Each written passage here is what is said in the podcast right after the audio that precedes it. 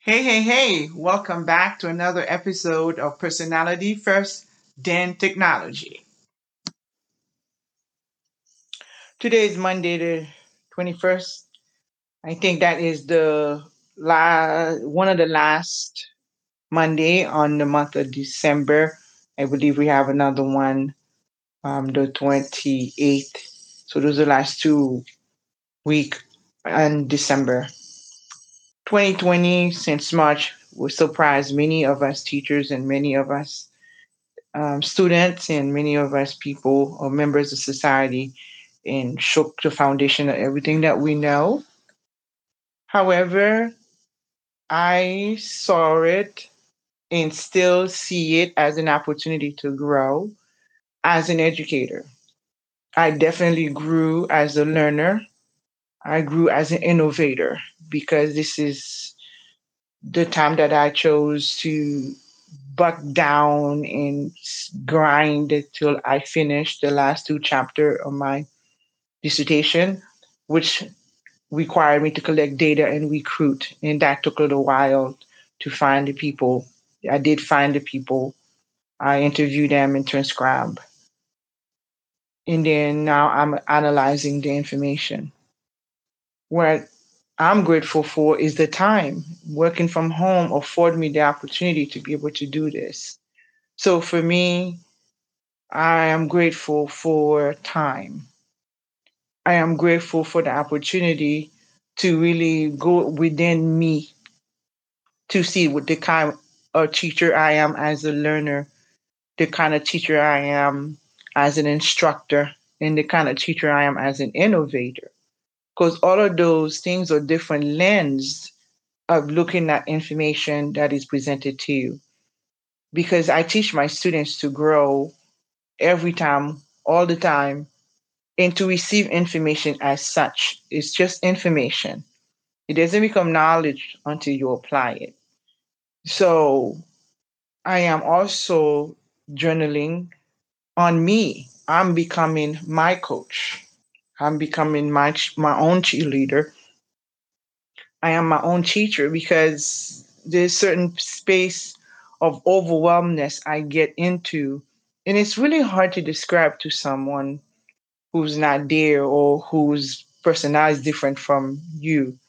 How do you describe to someone that I am avoiding writing the chapter because there's so much detail in the words that I feel like I'm swimming and I can't find the key takeaway to show my hard work.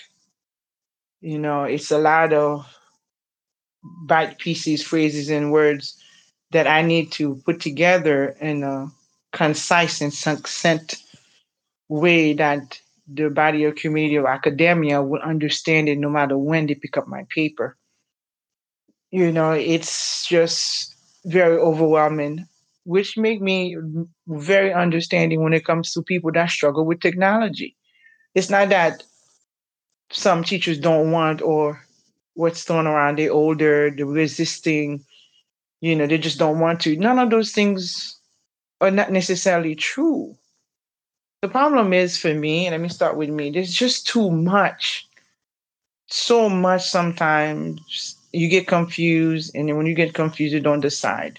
I hear around the marketing world of business, they say confused mind always say no. And that's the same thing any venue or any environment, to be honest. If you're confused, you don't make a decision, or at least you shouldn't.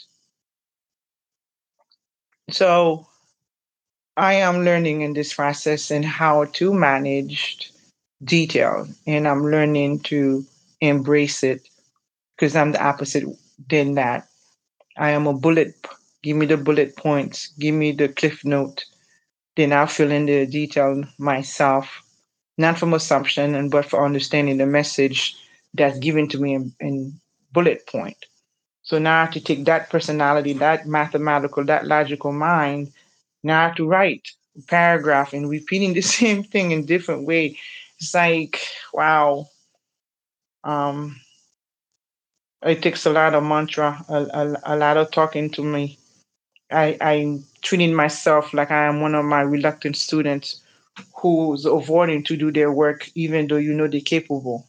I, I know the walk. I'm walking in students shoes right now as a student myself to see the behavior. So now when I recognize in other students, I'm going to be empathetic. I will understand where they are first and then how to move them forward. You know, and I'm looking at it from a lens of teacher, so I will know exactly what to do as a coach when I'm dealing with teachers. Because this is a really strange space to be in in terms of my um, mental capabilities, how I'm feeling about myself, how I'm feeling about my work, and how to present the best version of me when I'm questioning it right now. I'm like, how am I going to ever put those words, the information together that's going to make sense? And that's the thought process that that's prevalent that I'm struggling or figuring out to to speak positively because you know they say life and death is in the power of the tongue, meaning that what you say to yourself is that which you live. So I am using the mantra detail is my friend. It comes to me very easily and effortlessly. I do know what I'm doing.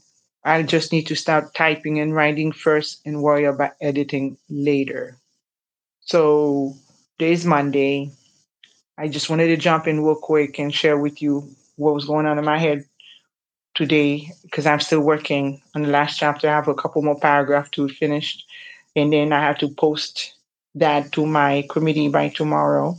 I'll still have one chapter left, which will be easier to manage because that's I already did the hard work on this um, analysis chapter. So now I just offer my opinion. Well, anyway, thank you for sharing and listening. And I'm just going to talk about being a learner and how to be grateful that I'm still in a position to learn.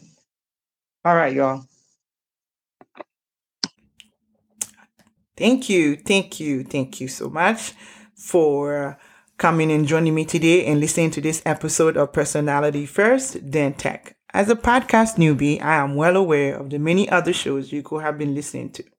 Hopefully, what I share with you today will not only resonate with you, but also will help you on this journey as we share these strategies to help others escape the unnecessary agony. And if this episode did help you today, then be sure to share it with someone else you know will need it. Our mission will only be achieved when we share with others what has helped us. I hope I can help you even further by sharing with you how to build our tribe of educators and even sub tribe that is built to last. It's hard for me to share over audio, so if this is something your colleagues need, then be sure to look out for an opportunity to get a free PDF of tech integration do's and don'ts, which will be announced in one of our episodes. I want to help you apply these three secrets of technology integration to step into your role as a leader to help me end the endless suffering of classroom educators not feeling comfortable with technology or feeling overwhelmed and lost. Thanks again for running, for tuning in, and I'll see you in the trenches, my friend.